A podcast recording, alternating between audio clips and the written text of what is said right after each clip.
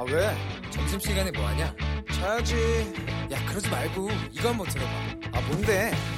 지금 당장 라디오를 켜봐 나른한 오후 깨울 시사 토크쇼 모두가 즐길 수 있고 함께하는 시간 유쾌하고도 신나는 시사 토크쇼 오태훈의 시사본부. KBS 제1라디오 오태훈의 시사본부 2부 시작하겠습니다. 시사본부는 청취자 여러분들의 참여 기다리고 있습니다. 샵 9730으로 의견 보내주시면 되고요. 짧은 문자 50원, 긴 문자 100원, 앱 콩은 무료로 이용하실 수 있습니다. 팟캐스트와 콩 KBS 홈페이지를 통해서 다시 들으실 수 있고 유튜브로도 만나실 수 있습니다. KBS 1라디오 혹은 시사본부 이렇게 검색하시면 영상으로도 확인하실 수 있습니다. 자, 어, 2부 월요일에는 외교 전쟁이 있습니다. 우리나라 둘러싼 치열한 외교 상황을 정리하고 분석하는 시간인데요. 외교부 전략기획관 지내신 가톨릭대 국제학부 마상현 교수와 함께합니다. 어서 오세요. 네, 안녕하세요. 예. 주말 사이에 또 어, 북한이 단거리 발사체 이 단거리도 아닌 것 같아요. 이제 초대형 방사포라고 지금 북한 쪽에서는 얘기하고 있는데. 예, 뭐 거리상으로는 단거리죠. 예. 음. 한 230m 정도의 사거리를 30km. 30km요. 예, 예. 왜 이렇게 자주 쏘죠? 글쎄 뭐 그 지금 보기에는요. 이 지금 북한이 굉장히 그 자신들의 그 신형 무기 체계라고 이제 얘기했던 거하고 네. 또 전략 또는 전술 무기 이런 거를 개발하는데 굉장히 진력하고 있는 어, 모습인 것 같아요. 음. 이제 그 이번의 경우에도 그 이번 사격 시험에 이제 김정은 위원장은 참관을 안 했다 그러고요. 네. 이제 거기에 이제 참관을 했던 리병철 당 중앙위 군수 담당 부위원장이라는 양반이 이제 얘기를 한 것도 보면 네. 당 중앙의 새로운 전략적 기도를 실현하는데 이런 이번 그 시험 발사가 이제 기여를 할 거다 뭐 이런 얘기를 했어요. 음. 이제 결국은 이제 새로운 전략적 기도라는 게 이제 어 자신들의 이제 무력 특히 이제 미사일 그 능력을 이제 극대화 시켜 가지고 네. 어 그걸 가지고 뭐 어떻게 보면 미국과의 전략적인 균형을 잡고 그 기반 하에서 이제 뭐 협상을 하도 하겠다 뭐 이런 거라고 이제 파악이 되거든요. 네. 그러니까 그것을 위한 자신들의 기본적인 능력을 극대화하는 어. 데 지금 매진을 하고 있는 것이고 뭐 그런 차원에서 지금 단거리 발사체 뭐 여러 가지 종류를 지금 쏘고 있는 것 같은데 예. 그거를 빨리 그 전략화할 수 있게끔 어, 끌어올리겠다 뭐 이런 그 심산이 아닌가 이렇게 추정이 됩니다. 네. 29일 어제 쐈는데 마침 3월 27일 이틀 전이 그 서해 수호의 날이었습니다. 이 제2연평해전 천안함 피격 또 연평도 포격 도발 희생자를 기리기 위해 지정한 날인데 이날 문재인 대통령이 참석을 했고 여기서 천안함 희생자 유족의 질문에 대해서 어, 천안함 피격 북한 소행이라는 것이 정부의 입장이다 이렇게 답을 했습니다. 근데 네. 일부 언론에서 이 언급에 대통령 언급에 대해서 북한이 반발 차원에서 한 거 아니냐라는 해석들을 내놨거든요. 여기에 대해서는 어떻게 판단하세요? 글쎄 뭐 그 북한이 왜 그랬는지는 자기네들이 얘기를 안 하니까 모르겠지만은 예. 글쎄 뭐 이렇게 그 대통령 우리 대통령께서 그 천안함 관련해서 얘기하신 거하고 직접적으로 연결시키긴 좀 음. 어려운 거 아닌가 이런 생각이 들고요. 아, 예. 네, 그 일단 뭐 그런 문제에 대해서 북한이 만약에 불쾌하다면 아마도 뭐 자신들의 그 여러 가지 그 뭐 논평이라든지 뭐 음. 언론 매체의 그 기사라든지 이런 걸 통해 갖고 이제 대응을 하거든요. 네. 근데 그 안 하고 그냥 그, 어, 사격을 했다, 시험 음. 발사를 했다, 그런 거는 조금 음, 한, 한두 스텝 좀 건너뛴 느낌이 좀 있어서요. 뭐 음. 직접적으로 연결시키기는 좀, 어, 어렵지 않나 하는 그런 느낌이 좀 있습니다. 알겠습니다. 4월 돼서는 또 이런 발사 소식 같은 거 안 들렸으면 좋겠다는 생각이 좀 있고요. 네. 앞서 1부에서 미국 의료진 연결해서 코로나19 상황을 좀 살펴봤습니다. 여기에 대해서도 좀 외교적으로 좀 여쭤볼까 싶어요. 문화적으로나 이렇게 봤을 때. 미국이 이렇게까지 코로나19 환자가 급증할 줄은 참 쉽게 예상이 안 되던데 왜 이렇게 상황이 안 좋은 겁니까? 어, 뭐 아무래도 이제 근본적인 원인은 이제 코로나19 바이러스 자체의 특성이겠죠. 예. 어, 굉장히 그 빨리 퍼질 수가 있고 특, 특, 이제 특히 이제 무증상자 또는 경증을 가진 사람들도 그걸 유포하는데 에, 빨리 유포시킬 수 있는 뭐 이런 특징들이 있기 때문에 이제 그런 것 같고요.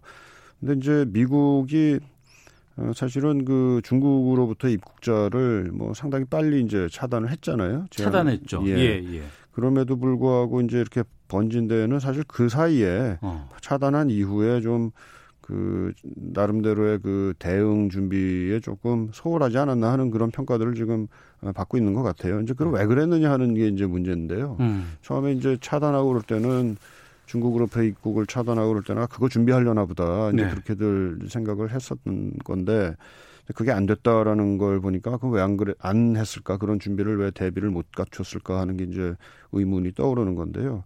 뭐 그 트럼프 대통령 그동안 이제 하던 얘기들을 좀 아무래도 좀 어, 떠올릴 수밖에 없는 것 같아요. 뭐 이게 뭐 독감보다도 못하다, 뭐 음. 치사율이 낮다, 뭐 이런 식으로 이제 좀 안이하게 대처를 했던 게 하나가 있고 그거는 아마도 그 트럼프 대통령이 좀 전문가들의 의견을 네. 좀 경청하지 않는 특히 어. 과학과 관련된 그 전문적인 의견을 좀 덜 경청하는 그런 자세가 하나가 문제로 지금 지적이 되고 있고요. 예. 또 하나는 그, 그 지금 이미 그 미국이 굉장히 그 서로 다른 나라들하고 밀접하게 상호 의존 관계에 얽혀 있고 음. 어떻게 보면 그 그런 그 상호 의존 관계는 세계 어느 나라보다도 이제 미국이 깊게 맺고 있는데 네.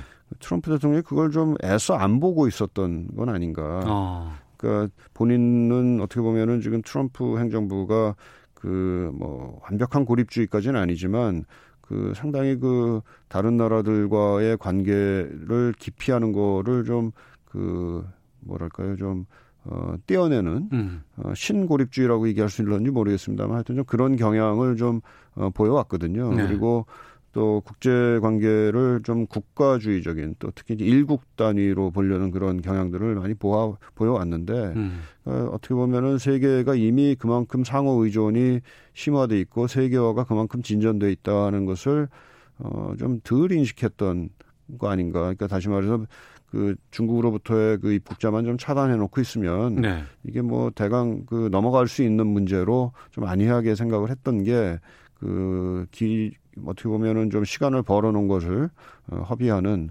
그런 결과를 초래하지 않았나 이렇게 좀 생각이 됩니다. 네, 그러니까 그 부분이 좀 저는 좀 어색한 게요. 그 민주주의가 상당히 발달한 나라가 미국이고 보편화된 나라고 그리고 전문가들의 의견이라든가 또 서로 간에 뭐 리더가 뭐 강행한다고 하더라도 주변에서 다른 생각을 갖고 있는 사람들이 다 소통하고 얘기할 수 있는 그런 문화가 잘 정착되어 있는 나라로 알고 있는데 트럼프 대통령 이후부터는 그게 좀 많이 무너진 것 같다는 느낌이 들어요.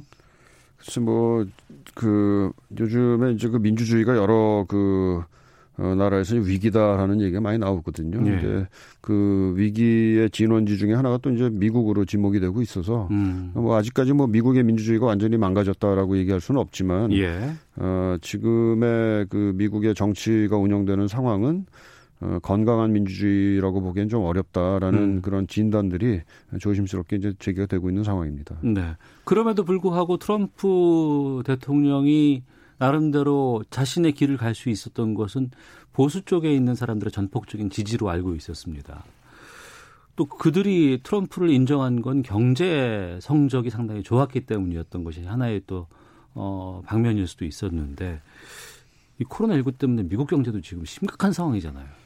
네, 그 아직 뭐 그 그 근본이 미국 경제 근본이 망가졌다라고 보기는 어려운데요. 이게 네. 좀 그, 좀 증시가 이제 폭락을 한다든지, 뭐 어느 정도 지금 회복은 조금 되고 있는 것 같은데, 그, 좀 심리적인 차원에서 이게 문제가 크구나 네. 하는 거에 대한 쇼크는 분명히 있는 것 같아요. 거기다가 어. 최근에 이제 그 미국 노동부에서 나온 얘기를 보면은 그 실업 관련해서 그 실업 수당을 신청한 사람들 숫자가 뭐 굉장히 뭐한 12배를 그 지난주에 비해서 한 12배 정도가 뛰었다. 어. 뭐 이렇게 얘기하고 그러니까 또 전문가들은 그 지금까지 이제 실업률이 미국 실업률이 한 3.5% 정도로 굉장히 낮게 역대 최저로 이제 유지가 되어 왔는데 네. 이게 앞으로 이제 한 10%까지 이제 금방 뛰지 않겠느냐. 어. 이제 이번 달, 이달 말 정도가 되면은요. 예. 뭐 이런 얘기들이 나오는 거 봐서는 아, 이게 실물 경제에도 미치는 영향이 곧 야, 느껴지지 않겠나 이런 생각이 좀 우려가 되고 있는 바입니다. 네. 하필 또 이게 지금 그 대선 모드잖아요. 그렇죠. 영향을 안 받을래 안 받을 수 없을 것 같은데 어떻게 보십니까? 그 또 하나 좀 재밌는 그 보, 보도가 하나 나온 게 있는데요. 예. 그 미국의 이제 갤럽 어, 여론조사를 했는데 그 보니까는 1월하고 이제 그 3월 말 대비로 해서 이제 그 트럼프 대통령에 대한 지지율 조사를 했더니 예. 갤럽 폴 결과입니다. 예. 그 한 1월 달에 한 44% 지지율에서 지금 한 49%로 오히려 올라갔다라는 어. 결과가 나왔대요. 예. 뭐 다른 여론조사 결과도 뭐 조금씩 오르는 데도 있고 뭐 좀 덜 오르는 데도 있고 그래갖고 좀 그 약간 좀 진폭은 있는데요. 음. 어, 그런 걸로 봐가지고는 그 지금 상황이 어, 최종적으로 트럼프 대통령에게 그 재선과 관련해서 어떤 영향을 미칠지는 조금 이제 두고 봐야 될 필요는 있는 것 같아요. 근데 네. 그거 관련해서 이게 왜 올랐을까 하는 거 관련해서는 이제 미국에서 이제 전통적으로 그 국가적인 어떤 위기 상황이 되게 되면 뭉치는 또 경향이 네, 있죠. 그뭐 깃발 든 사람을 중심으로 해서 이제 뭉치는 음. 그래서 어, 그 지지율이 올라가는 그런 현상이 있다고 합니다. 아마 그런 것이 아닌가. 또 트럼프 대통령도 얼마 전에 이게 이제 거의 저 전쟁에 준하는 상황이다. 그래서 자신을 전시 대통령이다. 이렇게 이제 얘기를 하기도 하고 했는데요. 아마 네. 그 효과가 있는 것 같다라는 생각이 들고요. 근데 그럼에도 불구하고 그 앞에서 이제 그 사회자께서 말씀하신 것처럼 이 그 뭐랄까요 워낙에 지금 미국의 그 상황이 양극화돼 있어요 정치적으로 네. 그러다 보니까는 그 어, 트럼프 대통령에게 일단은 뭐 그, 어, 지금 상황이 워낙 급하니까, 예. 어, 이거를 좀 실, 힘을 실어줘야 되겠다 하는 어, 사람이 있지만 그 음. 사람들이 결국은 어, 자신들의 그, 뭐, 그, 원래 그 정치적 성향에 따라서 이제 어, 대선이 되게 되면은 투표를 하지 않겠느냐. 그렇게 되면은 뭐 지금 그 어, 위기 상황에서 이제 트럼프 대통령에게 살짝 올라간 그 어, 지지율도 금방 또 어, 되돌아오지 않겠느냐 뭐 이런 전망도 나오고 있는 상황입니다. 민주당 경선은 지금 어떻게 됐습니까? 어, 지금 계속 하고 있는 걸로 알고 있는데요. 예. 뭐 중단돼 있는 데도 있고요. 아. 그러니까 근데 이제 대체적인 그 흐름은 이제 바이든 전 부통령이 사실상 이제 독주 체제를 어, 굳혀가고 있는 그런 아, 상황으로 바이든이 네, 예. 그런 분위기인 것 같습니다. 어, 예. 알겠습니다. 마사윤 가톨릭대 국제학부 교수와 함께 어, 외교 전쟁 말씀 나누고 있는데요. 오늘이 30일, 수요일이 4월 1일인데 이날이 그 주한미군 한국인 근로자 무급휴직 현실화되는 날입니다. 지금 어떻게 됐어요? 어, 똑같아요. 뭐 같은 상황 이제 그 미국과의 협상 문제는 이제 그다지 크다란 커다란 진전은 없는 걸로 네. 어, 그런 상태입니다. 협상이 마지막에 좀 돌파구 가능성은 어떻게 보십니까? 글쎄 뭐 그 전화라든지 뭐 화상 회의 같은 걸 통해 가지고 그 뭐 계속해서 회의 얘기를 해보겠다라는 얘기를 이제 했는데요. 네. 이제 어떻게 해야 되고 있는지는 정확하게는 모르겠고 그러나 그 이미 그 주한미군 측에서 이제 우리 한국인 근로자들 한 4천 명, 5천 명에게 그 무휴직 그 통보를 했다 그러고요. 네. 그러니까 뭐 사실상 그 무급휴직이 눈앞에 와 있는 거죠. 그 어. 그 전에 뭐 극적인 타결을 뭐 바라 있으면 좋겠는데 네. 뭐 바라기는 조금 어려운 상황이 아닌가 이렇게 좀 보입니다. 네. 이게 무급휴직이 현실화가 되는 순간이 되면은요, 우리 국내 여론에서 이 미국에 대한 상황의 그 시각이 상당히 안 좋을 수밖에 없거든요. 거기다가 또 한국인 수천 명의 삶을 볼모로 해서 이제 돈더 받아내겠다. 뭐 이런 여론 비난 피할 수 없을 것 같은데 그럼에도 이렇게 하는 이유는 뭐라고 보세요? 어, 글쎄 뭐 이게 이제 이제 결국 이게 이 문제가 어떻게 프레임이 되느냐도 좀 중요한 것 같아요. 지금 네. 그 말씀하신 대로 이게 미국이 우리한테 돈을 더 받아내려고 그런다라는 음. 프레임으로 가면 우리가 굉장히 그 부정적인 여론이 일 수밖에 없는 거고요. 그렇지만은 네. 원래 취지는 이게 그 우리의 방위에 대해서 미국이 기여를 하고 거기에 음. 대한 그 어느 정도 우리가 그 부담을 하겠다라는 취지잖아요. 네. 한미, 한미 간에 이제 방위비 분담을 한다는 것이 그렇기 때문에 이 협상 과정이 중요한 거고요. 음. 협상이 얼마나 원활하게 되느냐 그리고 어, 그 원래의 그런 그런 기본적인 정신을 유지하느냐 안 하느냐 이게 중요한 건데 네. 지금 상황이 그 기본적인 전제가 조금 흔들리고 있는 상황이라는 게 이제 문제인 것 같습니다. 흔들린다. 다시 말해서 이게 이제 공동의 방위, 공동의 목표를 위한 그 공동 분담을 하는 거잖아요. 공동 예, 예. 분담을 하는 그 문제가 이제 그 기본 정신이 흔들리면서 음. 마치 어, 네가 더 내느냐, 내가 더 내느냐 하는 그런 어. 굉장히 거래적인 예, 예. 그 장사하는 듯한 어. 어, 뭐 하는 상황으로 지금 그 흘러가고 있는 것이 이제 사실 좀 제일 큰 문제점이라고 봅니다. 네. 그 이- 글쎄 뭐 이게 이제 미국이 왜 그러느냐 이제 물어보셨는데요. 그 한 아무래도 근본적인 문제는 그 미국 트럼프 대통령이 그 뭐 좀 더 공정한 분담을 요구하겠다라는 그 얘기를 반복해서 해왔고 그게 음. 굉장히 그 강력한 의지를 가지고 있다라는 게 아마 제일 큰 문제일 거고요. 네. 원인이 될 거고 두 번째로는 이 우리나라와의 협상이 이제 제일 첫 번째 하는 협상입니다. 네. 이것이 이제 일종의 선례가 돼가지고 아, 다른 후속 다른 나라의 또 그렇죠. 협상에도 기준이 기- 일종의 기준을 이제 삼아주는 그 효과가 있기 때문에 음. 미국 입장에서는 한국과의 협상을 최대한 어, 자신들의 입장에 맞게끔 네. 어, 끌을 끌고 가려는 그런 아마 의지를 또 어, 가질 수밖에 없을 겁니다. 네. 이틀 남았는데 만약에 이게 현실화가 그냥 협상이 이루어지지 않는다 그러면은 무급휴직 하시는 분들 이분들 다 또 우리나라 국민 아니겠습니까? 그렇죠. 여기에 대한 정부의 지원 같은 것들 좀 준비될까 궁금하기도 하거든요. 네, 정부에서 그래서 그 어, 긴급 지원 방안을 지금 논의 중인 걸로 지금 어, 보도가 됐는데요. 예. 어, 그래서 뭐그 우리 정부가 이제 이분들에 대해서 뭐 월급을 줄 수 있는 입장은 아니고요. 음. 어, 다만 그 긴급하게 이분들의 이제 그 생활을 지원할 수 있는 그런 자금을 좀 대출해주고 뭐 이자는 굉장히 낮게 해서 음. 이제 뭐 그런 방안들을 지금 지원책으로서 지금 논의를 하고 있다 이렇게 좀 보도가 돼 있습니다. 음, 알겠습니다. 자, 외교 전쟁 어, 가톨릭대 국제학부 마상현 교수와 함께 말씀 나눴습니다. 오늘 말씀 여기까지 듣도록 하겠습니다. 네, 고맙습니다. 감사합니다. 예, 이어서 헤드라인 뉴스 듣고 기상청 교통 정보까지 확인하고 다시 돌아오도록 하겠습니다. 문재인 대통령은 오늘 제3차 비상경제회의를 주재한 자리에서 소득 하위 70% 가구에 대해 4인 가구 기준으로 가구당 100만 원의 긴급 재난 지원금을 지급하기로 결정했습니다. 코로나19 국내 신규 확진 환자가 어제 하루 78명 늘어 누적 확진자 수는 9,661명으로 집계됐습니다. 수도권 신규 확진자는 31명으로 집계됐습니다.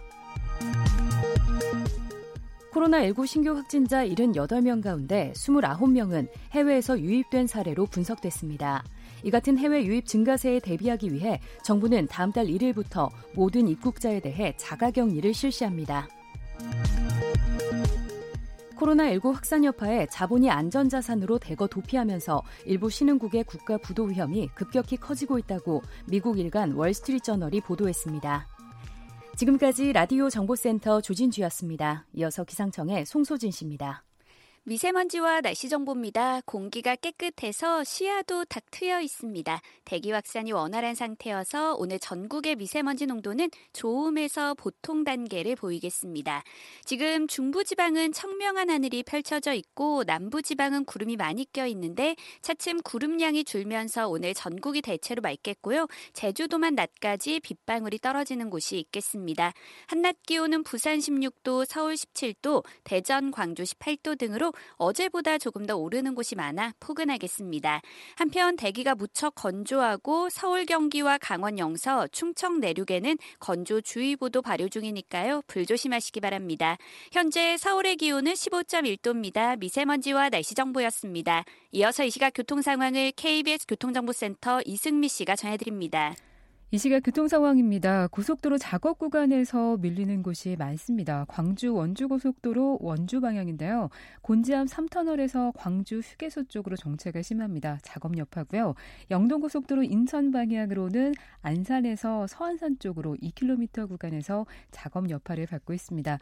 중부 내륙 고속도로는 창원 방향으로 창녕 부근 작업 구간에 사고까지 났습니다. 작업과 사고 여파가 더해지면서 창녕 일대 4km 구간에서 정체가 되고 있고요.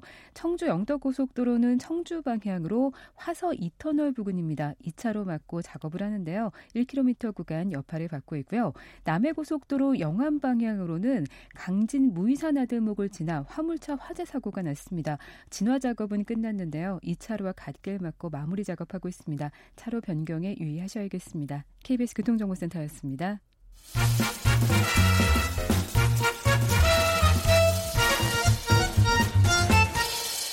오태훈의 시사 본부. 네, 1시 20분 지나고 있습니다. 주말 동안의 이슈를 정리하고 이번 주 가장 눈여겨볼 소식 살펴보는 시간입니다. 시사구말리 문화일보의 이현종 논설위원 나오셨습니다. 어서 오십시오. 네, 안녕하세요. 네, 인사이트 K 배종찬 연구소장 나오셨습니다. 어서 오십시오. 안녕하십니까? 예. 아, 오늘 오전에 3차 비상경제회의가 있었습니다. 그동안 뭐 누구에게 얼마를 지급할까 아, 이거 논란 되게 많았습니다. 그리고 또, 그, 재난 기본소득이라는 또 이게 얘기가 또 많이 나와서 논란이 좀 있었는데, 소득 하위 70% 가구에 어, 최대 100만 원의 긴급 재난 지원금 지급하는 것으로 결정이 났습니다. 여기에 대해서 어떻게 의견 갖고 계신지 좀 여쭤보도록 하겠습니다. 이현정 논설위원께서 먼저 말씀해 주시죠. 네, 뭐 지금 상황이 워낙 뭐 긴급한 사안이라는 데는 뭐 다 동의하실 겁니다. 예. 근데 이제 우리가 한정된 재정으로 어떻게 우리 경제를 살릴 것인가 이 이제 고민에서 이제 이게 출발하는 거거든요. 최근에 뭐 경기도라든지 일부 지자체 같은 경우는 이제 어, 다시 자신들 예산으로 뭐 10만 원씩 뭐 20만 원씩 이렇게 이제 지금 재난 소득을 이제 분배를 했는데요. 아무래도 이제 이렇게 압박을 하다 보니까 이제 정부 차원에서도 상당히 뭔가 필요하다는 차, 측면에서 지금 일단 오늘 제3차 비상경제대책회의를 통해서 이제 결정이 됐는데 네. 문제는 이제 당정회의 과정에서 아마 이제 그런 것 같습니다. 지금 이제 홍남기 부총리 쪽에서는 이게 사실은 지금 상황이 뭐, 뭐, 곧 끝난다라면 모르겠지만 이 음. 상황이 지속될 수가 있고 사실 아직 어떤 면에서 보면 결정적 상황은 오지 않았다고 판단한 것 같아요. 네. 그래서 이 범위를 50% 정도 해서 좀 줄여서 한 10, 어, 이걸 한 10조 정도로 해서 음. 하자라는 음. 의견이었고, 어, 당에서는 문선이야 지금 총선도 있고 한데, 물론 뭐 총선도 있고라는 이야기는 뭐, 즉 제 이야기입니다만. 예. 어, 그래서 이걸 좀 높여야 된다. 즉 70%로 해서 14조 원. 그러니까 한 가구당 이제 어 100만 원씩 해 4인 가구 기준으로 이렇게 할 경우에 해야 된다는 해서 아마 당 쪽 의견을 이제 받아들여서 이제 결정한 것 같습니다. 네. 근데 물론 뭐 당장 필요한 거는 뭐 동의합니다만은 그러나 지금 어떤 면에서 보면 우리가 제일 중요한 거는 사실은 우리 기업이 어떤 면에서 보면 생존하는 게 중요하거든요. 네. 그렇다면 이 기업들에 대한 지원 문제 이거를 이제 어떻게 할 것이냐. 그 물론 지금 70% 같은 경우도 제가 볼 때는 너무 과한 폭넓기 아닌가 하는 생각이 들어요. 아 많다. 그렇죠. 왜냐하면 지금 어. 사실은 당장 급한 곳에서 지원하는 거에 뭐 다 동의를 하는데 문제는 이걸 너무 넓히다 보면 예. 지금 보십시오. 우리 올해 예산 벌써 60조 국채했죠. 예. 11조 추경했죠. 이번에 또 14조 하죠. 이러면 지금 우리 재정 적점 하더라도 무진자 많고 실제로 실탄을 우리가 언제 써야 될지 또 예, 비축을 해 둬야 되는데 문제는 음. 이렇게 될 경우는 굉장히 우리 경제에 미치는 영향이 크고 만약 이게 지금 미국이나 유럽 상황을 보면 조기에 끝나지 않으면 네. 그럼 그때 가서 또 할 거냐는 거죠. 음. 그때 가서 그 무슨 돈으로 할 것이냐.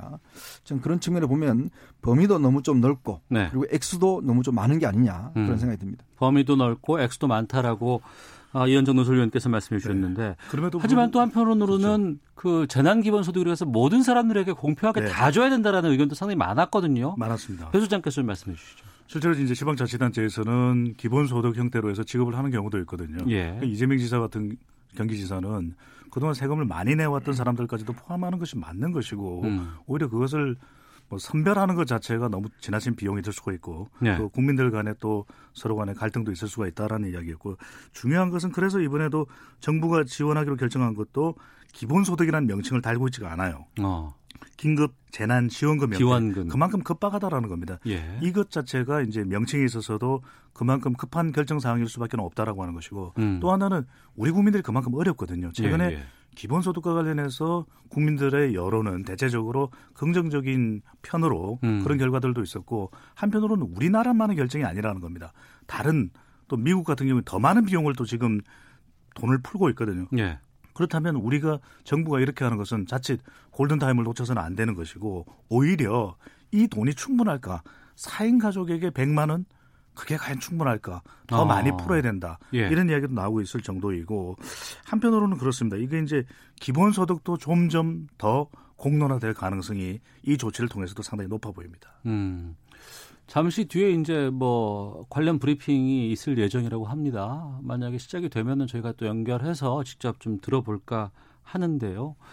재난소득이냐, 아, 기본소득이냐, 아니면은 지원금이냐, 재난지원금이냐, 여기에 대한 논란들이 좀 많이 있는 것 같습니다. 추가적으로 더 이것이 있을 수 있을지. 그러니까 보면은 이 기재부라든가 이쪽에서는 재정 건전성에 대한 걱정들을 좀 많이 하는 부분들이 그렇죠. 있는 것 네. 같고. 네. 그러니까 이게 국가를 봐야 될지 아니면은 그냥 개개인이나 아니면 일반 가구를 봐야 될지 어떤 고민들이 좀 있을까요? 그러니까 지금 우리가 이제 미국 사례를 많이 듣는데요. 미국은 사실은 기축통화국입니다. 그러니까 음. 돈을 찍어내면 돼요. 아. 그럼 뭐 예를 들어서 뭐 2천 달러 하든 3천 달러 하든 간에 네. 일단은 네. 통화를 풀면 되거든요. 아. 근데 어떤 면에서 보면 부담이 크게 적죠. 네. 그렇지만 우리 같은 경우는 그런 나라가 아닙니다. 그러면서 본다면 지금 우리가 이미 올해 예산도 굉장히 확장 재정을 해놓은 상황에 음. 이렇게 쓰게 되면 아까도 말씀하셨지만 정말 그 어떤 면에서 보면 최하점이 언제 올 거냐는 거예요. 네. 지금이 최하점이냐? 과연 이렇게 판단해 볼 수가 있는 거예요. 음.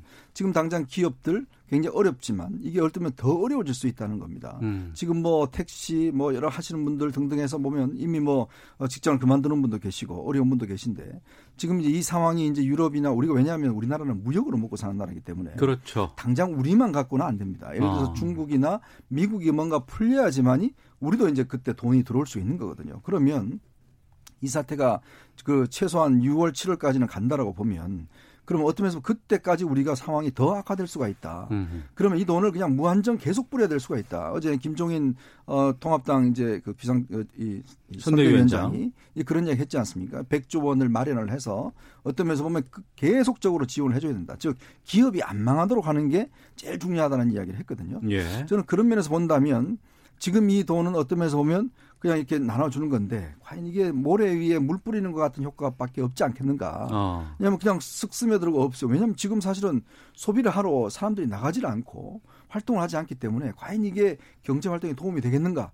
이런 문제에서는 좀 논쟁적인 소지가 있는 거죠. 네. 그럼에도 불구하고 결국 이런 조치는 필요할 수밖에 없었던 것이 네. 한두 달 전 그러니까 코로나 이 초기 국면만 하더라도 우리 이현정 위원님 말씀대로 음. 대체적으로 국민들도 재정 건설성을 꽤나 걱정을 하는 분위기였어요. 근데 네. 지금은 조금 달라진 것 같습니다. 국민들도 어떻게든 지금 너무 다 죽는다 죽는다 소리가 나올 정도의 다급한 상황이기 때문에 정부가 조치를 취할 수밖에 없는 것이고 한편으로는 이것만으로도 충분하지 않은 것이 또 이제 조치가 나왔지만 저소득층과 일정 규모 이하의 중소기업, 소상공인 자영업자에는 4대 보험과 전기요금도 유예해 주겠다. 3월 분부터 예, 문재인 예. 대통령이 발표가 있었는데 어. 사각지대가 있어요.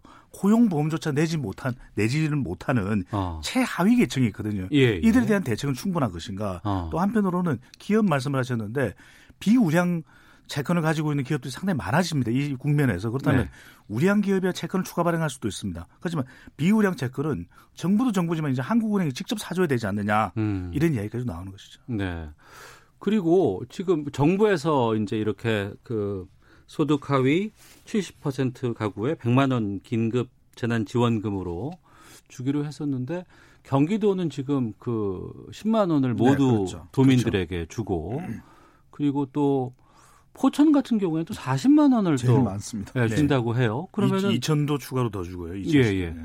그러면 지자체별로 또 광역단체별로 이게 그 불평등이 올 수도 있고 이게 중복해서 받는 건지 아니면 또 그냥 빼고 줄 수 있는 건지에 대한 고민들이 좀 있습니다. 어, 여기에 대해서 좀 말씀을 좀 여쭤볼까 하는데 네. 예. 지금 그러니까 경기도가 지금 재난 긴급 구호 기금이나 이 용도를 전용에 쓰는 거거든요. 네. 그러면 그래서 그럼 앞으로 경기도의 홍수나 만약에 이런 상황이 벌어지면 어떤 돈으로 이제 극복할 겁니까? 음. 포천 같은 경우 지금 사실 포천 국민 그 시민들이 제일 많이 지금 받는데 포천군에서 주는 게 있고, 예. 그다음 경기도에서 주는 거 있고, 또 이제 국가에 주는 게 있어요. 그러면 지역 간의 편차가 있는데 그럼 만약에 앞으로 이 돈을 다 써버리면 다음에 예를 들어서 재난 상황이 오면 그때는 또 정부한테 손 버릴 거 아니겠습니까? 그러면 다른 시도는 뭡니까? 음. 아, 당신들은 그냥 그 돈 가지고 다 썼으면서 왜 또 정부한테 손 벌리느냐? 내가 뭐 안 주고 싶어서 안 줬냐? 어, 다 이게 어떤 면에서 보면 앞으로 예비해서 어, 이, 재, 이 재정을 갖춰놓은 건데 네. 문제는 자신들이 없다고 해서 그때는 그러면 국가에서 알아서 해라 이렇게 어. 이야기를 하면 지역 간에 굉장히 큰 갈등이 생길 수가 있어요. 예. 저 그러면 예를 들어 전주시나 이런 데서 지금 지역 예산을 통해서 하는데 만약 그 지역에 문제가 생겼을 경우에 그럼 국가에서 그럼 지원을 해줘야 됩니까? 어. 이런 논쟁적인 소송이 그러면 시도자들이 아 그럼 다 합다투어서 나도 주다 나도 주자 하죠. 다 그럼 정부에 손 벌리면 어. 이거는 뭡니까? 자기들은 인기 얻을 데가 없고 또 나중에 정부한테 손 벌리고 이런 문제가 생기기 때문에 저는 여기에 지침이 필요하다고 봐요. 네. 이 부분이 굉장히 중요합니다. 가이드라인이 있어야 되는 것이 국민들도 음. 혼란스러운 것이 뭐 소상공인 대출도 어떻게 신청해야 될지 각 지역마다 틀리면서 혼선이 빚어지고 있거든요. 예. 그러니까 기본 재난 지원금인지 기본 소득인지 음. 차제히 이 부분도 좀 명쾌하게 또 구분을 할 필요가 있을 것이고 특히 네. 중요한 것이 서울시는 정부 지원금을 제외하고 지원하겠다. 음. 경기도는 상관없이 다 지원하겠다. 이렇게 되다 보면 분명히 지역 간 편차가 발생 할 수밖에 없, 거든요 네. 그러니까 지금 상당히 긴급하고 혼란한 상황에는 분명합니다. 그럼에도 불구하고 재난 기본 지원금이 됐든 음. 재난 기본 소득이 됐든 가이드라인은 반드시 필요해 보입니다. 네. 두 분께서는 그러면은 좀 이 기본 소득 보다는 좀 재난 지원금 형태로 그냥 고, 공평하게 좀 갔으면 좋겠다. 아, 기본소득 이념 저 개념이요. 기본소득은 계속 주는 겁니다. 그렇죠. 음. 이건 그러니까 일회성이 아니고 그렇죠. 꾸준히 주는, 주는 거기 때문에 네. 지금 사실 스위스나 이런 데서는 기본소득해서 부결돼 버렸거든요. 네. 어, 이거는 주, 그, 국민들이 원치 않는다 해서. 음. 그러니까 마찬가지로 기본소득 개념이 아니에요. 이거는 네. 예를 들어서 지금 긴급한 상황이 하기 때문에 자꾸 음. 이걸 기본소득으로 이걸 뭔가 어, 이 개념을 하려고 그러는데 문재인 대통령도 이거는 기본소득이 아니다 지금 음. 이건 지원금이다 음. 이렇게 기념 규정한 것도 기본소득일 거는 문제가 있다는 거죠. 지금 그 오늘 오전에 있었던 3차 비상경제회의 결과 관련해서 홍남기 경제부총리의 브리핑 지금 진행되는 것 같습니다. 서울 정부 서울청사에서 진행되는데 1TV와 동시에 들으시겠습니다. 지금부터 제3차 비상경제회의 개최 결과에 대한 브리핑을 시작하겠습니다. 오늘 브리핑은 홍당기 부총리께서 주요 내용을 발표하시고 기자단 질의응답을 갖는 순서로 진행하겠습니다. 그럼 부총리께서 주요 내용을 설명드리도록 하겠습니다.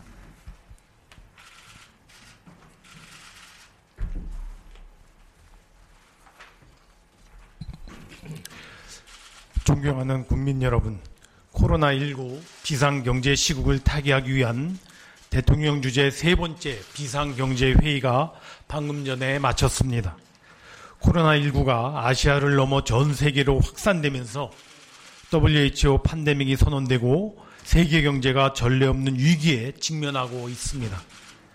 각국의 이동 제한 조치로 세계 경제가 멈춰서고 있으며 실물 경제 위축이 금융시장으로 전이되면서 글로벌 금융시장 변동성도 유례없이 확대되고 있는 양상입니다. 대외 의존도가 높은 우리 경제가 받는 피해도 심각합니다. 경제의 근간이자 일자리 창출의 주역인 기업들이 어려움을 겪고 있고 관광, 항공, 해운 등 직격탄을 맞은 업종의 피해는 더욱 커져가고 있습니다.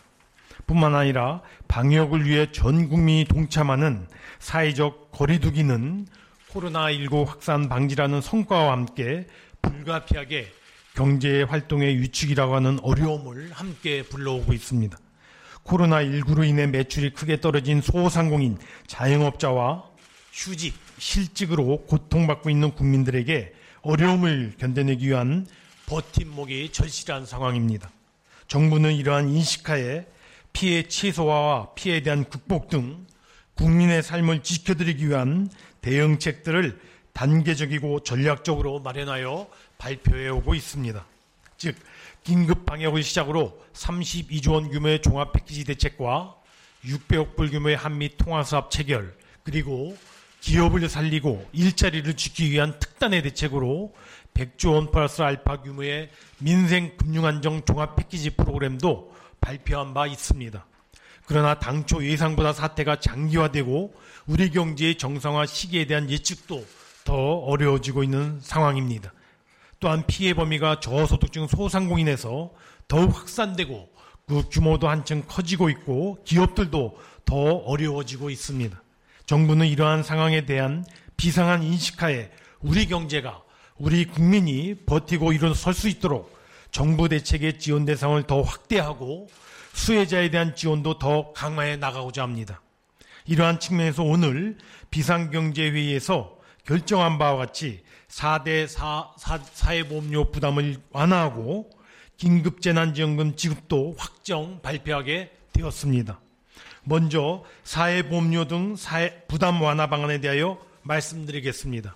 4대 사회보험은 질병, 노빈곤, 실업, 산업재해 등 주요 생애 위험에 우리 사회를 지탱해주는 대표적인 사회 안전망입니다. 정부는 그간 저소득 근로자, 특수 형태 근로종사자, 위기 지역의 기업 근로자가 사회보험제도에서 소외되지 않도록 보험료의 경감 등을 위한 지원을 지속해 왔습니다. 그러나 이번 위기는 어려움을 겪는 대상이 광범위하고 또 지원 대상이 제한적인 기존 제도로는 대응하는데 한계가 있는 상황입니다. 특히 최근에 코로나19로 생계에 어려움을 겪는 저소득층 가구와 폐업 도산 위험에 직면한 사업주에게는 매월 지출하는 4대 보험료마저 추가적인 부담으로 다가오고 있습니다. 이에 당장의 생계 어려움을 겪고 있는 저소득층 가구와 폐업 도산의 위험에 직면한 사업주에게 즉각적인 소득 보전의 효과가 나타날 수 있도록 사회보험료 부담 완화 등 추가적인 프로그램을 마련하게 되었습니다. 법 개정 없이 즉시 추진할 수 있는 방안을 중심으로 국민연금, 고용, 산재보험은 3개월간 납부를 유예하고 건강보험, 산재보험에 대해서는 추가적으로 3개월에서 6개월간 보험료의 30%를 감면하기로 하였습니다. 즉, 납부 유예와 감면 조치는 원칙적으로 4월에 납부해야 하는 3월 보험료부터 적용하게 될 것입니다. 먼저 대상 범위가 가장 넓어 일반 국민들의 생활에 영향이 큰 건강보험과 국민연금에 대하여 설명드리겠습니다. 건강보험은 감면 대상을 확대합니다. 지난 추경을 통하여 소득 하위 20% 계층에 대한 546만 6만 명에 대해서는 3개월간 50%를 보험료 감면 조치하기로 한 바 있습니다. 이번에 이에 더하여 하위 40%까지 확대하여 488만 명에 대해서도 추가적으로 보험료를 3개월간 30% 감면하고자 합니다. 건강보험 감면과 함께 납부 유예도 검토하였으나 이는 법 개정이 필요하여 이번 대책에서는 감면만 우선적으로 고려하게 됐다는 점을 말씀드립니다. 둘째, 국민연금은 3개월간 한시적으로 납부 예외 대상을 확대하겠습니다. 국민연금 가입자 누구나 소득이 감소한 것을 증빙하여 신청하면 3개월간 납부 예외 자격을 얻을 수 있게 됩니다. 사업장 가입자의 경우에 기존에는 휴직, 실직 등 소득이 상실된 경우에 하나여 납부 예외를 인정해 왔지만 이에 추가하여 소득이 감소하고 근로자가 동의하는 경우에도 납부 예외를 인정하고자 합니다. 소득 감소에 대한 증빙 서류는 근로자 동의서와 급여 명세서로 최대한 간소화하겠습니다. 지역 가입자의 경우에는 현재 사업 중단이나 3개월 적자 등의 소득 감소 인정 범위를 한시적으로 보다 넓게 적용할 계획입니다. 납부 재개 시 납부 예외 기간에 대해서는 60개월까지 분납이 가능하게 될 것입니다. 국민연금은 그 특성상 납부액과 적립기간이 줄어들면 그만큼 국민연금 수급액이 감소하는 구조입니다. 이에 근본 감면보다는 납부예를 중심으로 대책을 마련하였던 점을 말씀드립니다. 다음은 사업주와 근로자를 대상으로 하는 고용보험과 산재보험에 대해서 설명드리겠습니다. 고용보험은 30인 미만 사업장에 대하여 3개월간 납부기한을 연장합니다. 고용보험 가입자 약 44%에 해당하는 612만 명의 근로자와 소속 사업장 228만 개소가 그 대상입니다. 신청만 하시면 납부기한이 연장될 것입니다. 다만 소득에서 보험료가 원천 공제되는 근로자는 납부유예 혜택을 받기가 어려우므로 해당 기간 사업주의 원천 징수 중지 등 필요한 조치를 적극적으로 요청드릴 계획입니다. 고용보험과 관련해서는 납부기한 연장도 도움이 되겠지만 최근 경제 여건 악화로 실업급여의 지급, 고용유지 지원금의 지원 등 고용보험기금 지원사업 수요가 크게 늘어나고 있는 상황입니다. 꼭 확인하시어 자격 요건이 될 경우 실업급여나 고용유지 지원금 등 고용보험기금의 사업 혜택을 적극적으로 활용해 주시기 바랍니다. 네 번째 산재보험은 납부유예와 감면을 동시에 적용합니다. 대상은 30인 미만 사업장, 이미 가입한 1인 자영업자, 그리고 특수 형태의 고용근로자 대상 사업장 등 총 259만 개의 사업장과 특수 형태의 근로종사자 노동자 8만 명이 그 대상입니다. 납부유예는 고용보험과 같이 신청에 따라 3개월간 기한을 연장하고 감면 조치는 6개월간 보험료의 30%를 감면하고자 합니다. 보험료를 부담하는 사업주 기준으로 전체 산재보험 가입 사업장의 96.4%가 그 혜택을 볼 것입니다. 다음은 전기요금 부담 완화의 완화 방안에 대하여 말씀드리겠습니다. 전기요금의 경우에는 소상공인 320만 원과 취약계층 157만 원에 대하여 4월부터 6월까지 청구되는 3개월분의 전기요금 납부 기한을 3개월간 연장하도록 하겠습니다. 그리고 납부 기한 연장이 종료된 이후에도 올해 연말까지 필요시 분할 납부를 허용하도록 하겠습니다. 이번 사회보험료 부담 완화 방안으로 총 7조 5천억 원 규모의 납부 유예와 9천억 원 규모의 감면 혜택이 예상되고 전기요금의 납부기한 연장 규모는 총 1조 3천억 수준에 이를 것으로 예상이 됩니다. 각 납부예와 감면 조치는 원칙적으로 4월에 납부해야 하는 3월 보험료부터 적용되게 됩니다. 자세한 신청 절차와 제출 서류 등은 관계부처와 국민건강보험공단, 국민연금공단, 근로복지공단, 한국전력공사에서 안내해 드리도록 하겠습니다. 이번 사회보험료 및 전기료 부담 완화 프로그램은 97년의 외환 위기, 2008년의 글로벌 금융위기 시에도 시행한 바 없는 전례 없는 규모의 대대적인 조치입니다. 이러한 조치를 통하여 30인 미만의 사업장, 보험료 하위 40%의 저소득층 등 많은 기업과 근로자 자영업자가 도움을 받을 수 있을 것으로 기대합니다. 다음으로 긴급재난지원금 도입 방안에 대하여 설명드리겠습니다. 코로나19 사태로 취약계층이 더 직접적인 타격을 받고 이동성 제한과 소비 급감으로 영세 소상공인 및 자영업자들도 큰 어려움을 겪고 있으며 나아가 우리 국민 모두가 힘든 과정을 겪고 있습니다.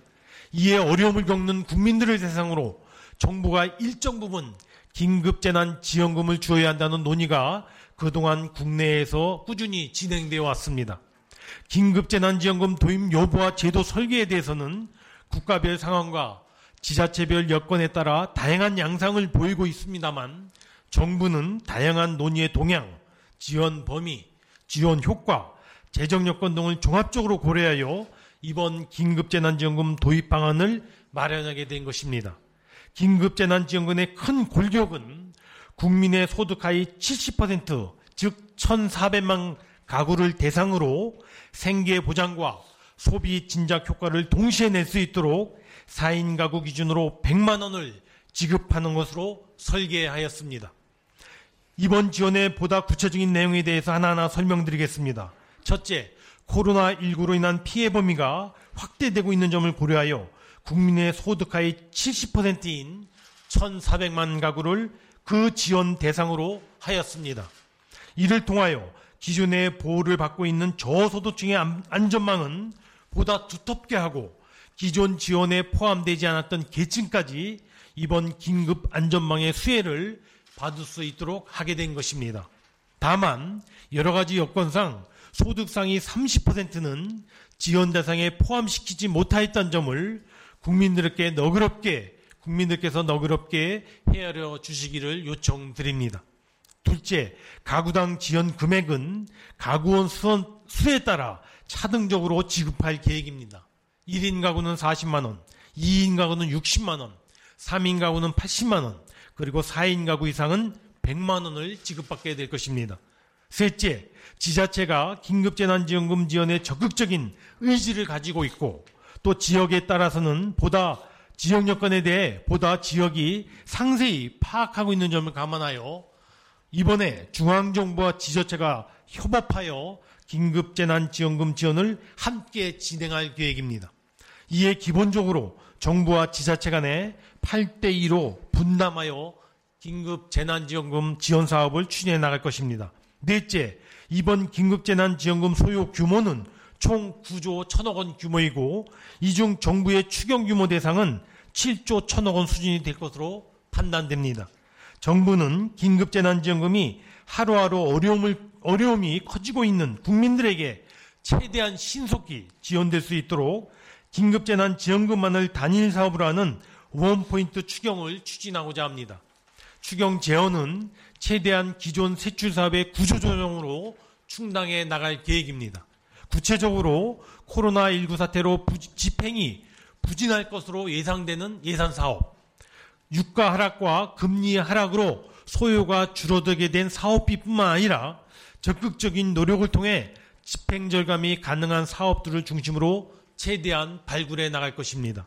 이번 추경은 하루라도 빨리 국민들에게 돌아가야 하는 긴급 지원인 만큼 추경안을 최대한 조속히 마련하여 빠른 시일 내에 국회에 제출되도록 하겠습니다.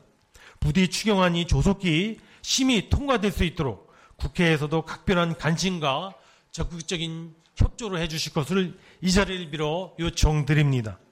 지자체와 사전에 사업 계획을 긴밀히 조율하여 정부가 제시한 방안을 원칙적으로 충족하면서도 현장 실정에 맞게 집행의 방식, 추가적인 지원 등은 최대한 탄력적으로 조정될 수 있도록 하겠습니다. 존경하는 국민 여러분, 코로나19는 지금까지 우리가 겪었던 어려움과는 달리 특정 계층이나 특정 지역에 한정된 것이 아닙니다. 우리 국민 모두의 일상생활에 영향을 미치는 새로운 형태의 국가적 재난인 것입니다. 지금 우리 주변에는 당장 생계가 막막한 일용 근로자, 아르바이트의 일자리를 잃은 청년, 텅 빈 식탁과 상점을 운영하는 소상공인, 소득이 갑자기 크게 감소한 무급 휴직 근로자 등 많은 국민들이 어렵고 힘든 시간을 보내고 있습니다. 국민들이 코로나19 사태로 인한 데스밸리를 지나가는데 정부가 든든한 버팀목이 될 것을 다시 한번 약속드립니다. 상황의 시급성을 감안하여 이번에는 긴급재난지원금 시행을 위한 원포인트 추경을 실시하지만 도움의 손길이 필요한 국민들이 더 늘어나게 된다면 정부는 언제라도 추가적인 지원을 보탤 준비가 되어 있다는 점을 이 자리에 들어 말씀드립니다. 위기 상황이 종식될 때까지 정부의 모든 자원과 역량을 총동원하여 과감하고 신속하게 대응해 나갈 것을 약속드립니다. 이번에 다시 확인된 우리 국민의 저력을 바탕으로 코로나19 위기를 조기에 극복하고 근본의 위기가 우리 경제의 새로운 도약의 기회가 될 수 있도록 준비해 나가도록 하겠습니다. 마지막으로 어려운 상황에서도 위기 극복을 위하여 여러 분야에서 한 마음 한 뜻으로 최선을 다하고 계신 국민 여러분께 진심으로 이 자리를 빌어 감사의 말씀을 올립니다. 감사합니다. 네. 아, 지금까지 제3차 비상경제회의 결과 관련 홍남기 경제부총리의 브리핑 1TV와 동시에 들으셨습니다. 다시 시사 구말리 진행하도록 하겠습니다. 네. 긴급 재난지원금 논의 결과 발표 들으셨습니다. 크게 좀 이렇게 정리를 해보자 그러면 4대 사회보험료 부담을 줄여주겠다, 줄이겠다, 그리고 전기요금 부담 완화하겠다, 긴급 재난지원금 지원하겠다, 중앙정부와 지자체가 8대 2의 비율로 부담하는 것을 밝혔고요. 또 원포인트로 2차 추경을 총선 이후에 진행하겠다라고 발표가 나왔습니다. 어, 앞서 4대 사회보험료 부담 완화가 상당히 좀 커 보이게 지금 들리기도 하는데요. 두 분께서 어떻게 들으셨는지 좀, 예. 네. 국민들이 지금 예. 워낙 유례가 없는 어려운 상황이기 때문에 홍남기 경제부총리가 이야기를 했듯이 조치가 필요했다라고 하는 것이고 음. 일단은 오늘 조치의 전반적인 내용을 요약해 보면 부담을 줄이겠다. 네. 지금은 이제 보험료 나가는 것조차도 그 국민들에게 크게 부담이 되는 것이거든요. 그리고 음. 가족 수에 따라서 재난 기본 지원금을 지급하겠다라고 하는 것도 지금 당장 이제 지출을 해야 되는 필요가 있는 것이니까 그만큼 네. 도와주겠다라는 고하 것인데 이건 필요한 조치고요. 그런데 한 가지 여기에서 결국 중요한 것은 아까 이현종 의원도 그 강조를 했지만 기업이거든요. 음. 소규모 기업, 네. 소규모 중소상공인의 경우에는 돈을 부담을 줄여주는 이런 조치 필요합니다. 이건 음. 뭐 필수적이고요. 근데 또 돈이 필요합니다. 유지를 네, 하려면. 그다음에 더 필요한 돈을 과연 어떻게 수급 받을 것인가 음. 이 부분이 이제 또 하나의 고민이 될 것으로 보입니다. 예, 이현정 논설위원께서는요. 그러니까 결국 이제 지금 이제 보험 재정을 이제 어떤 면에서 유예를 해주고 또 음. 감면을 해주는 조치 아니겠습니까? 뭐 당장은 이제 어떤 면에서 국민들한테 혜택은 가겠지만 지금 사실은 이번 코로나 19로 대응하면서 우리 건보 재정이 굉장히 또 취약을 해줬어요. 그렇다면 이제 이 부분을 앞으로 또 어떻게 극복할 것이냐의 과제. 어. 그 다음에 이제 이번에 일회성 지원이거든요. 네, 저는 예. 이제 시작이라고 봅니다.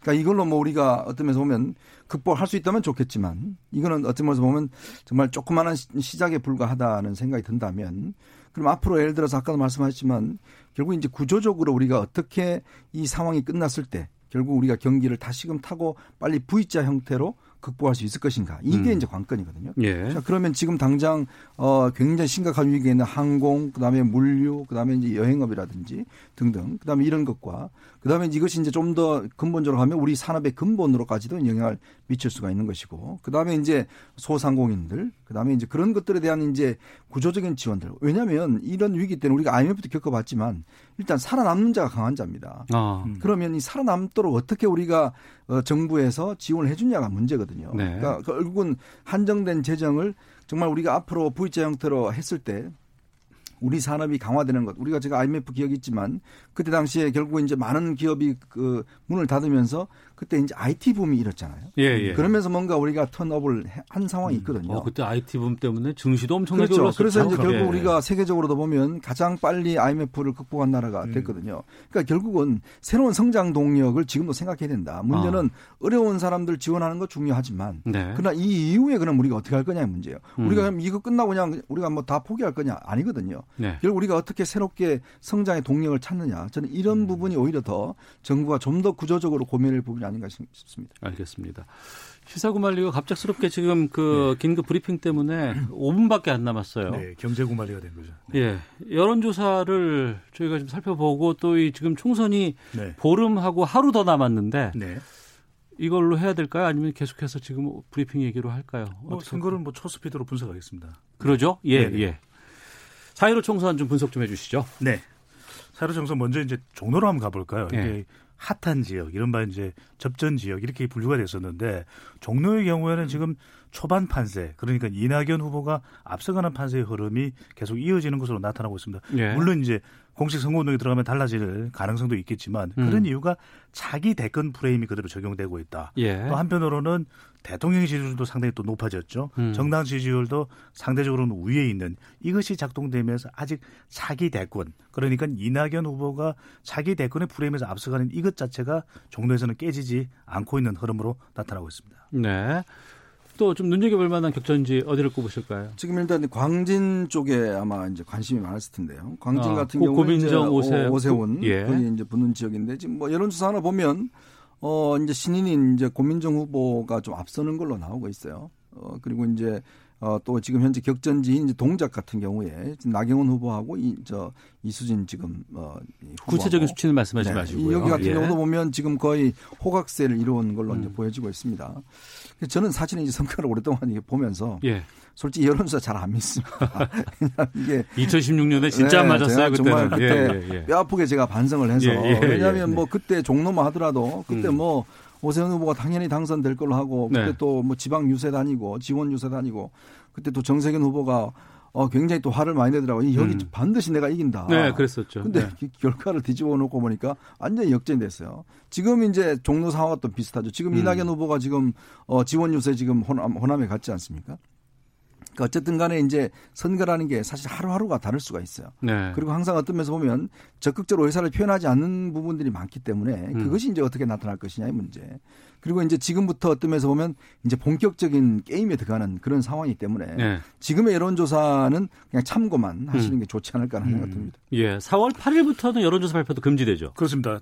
그 D-6이라고 그래서 네. 선거일 4월 15일에서 뭐 일주일여 정도 되는 기간 내에 실시한 조사는 공표를 못 합니다. 하지만 그 이전에 실시됐던 조사는 계속해서 공개가 가능한 것이고요. 어. 근데 여론조사가 깜깜이 선거 이 기간이 있다는 것 자체도 네. 뭐 여러 가지 지적도 있습니다. 오히려 이것 자체가 판세를 정확하게 해석하지 못하게 전달하지 못하는 것도 있다. 물론 선거 여론조사 가지고는 여러 가지 한계점도 있습니다. 그래서 뭐 음. 뭐 선거 여론조사 과연 믿을 수 있냐 이런 얘기를 하는데 우선 제가 그 우리 청취자분들께 말씀드릴 부분은 네. 선거 여론조사는 모든 응답자 그리고 음. 모든 연령대가 다 투표한다는 것을 가정한 것이거든요. 예. 그런 만큼 이것 자체는 이제 참고 사항이고 실제 투표를 하러 간 사람이 누구를 지지하느냐가 음. 선거 결과에 결정적인 영향을 주는 만큼 이것은 해석이 달라질 수도 있는 건데 네. 중요한 건 그렇습니다. 지금 서울의 격전지 버뮤다 삼각지대라고 이야기하는 서울 종로 광진구월 그리고 동작거리 같은 경우도 보면 대통령의 지지율이 높아졌잖아요. 네. 그리고 정당의 영향력도 후보자들의 기초 체력이 되고 있거든요. 음. 이것도 무시 못하는 부분.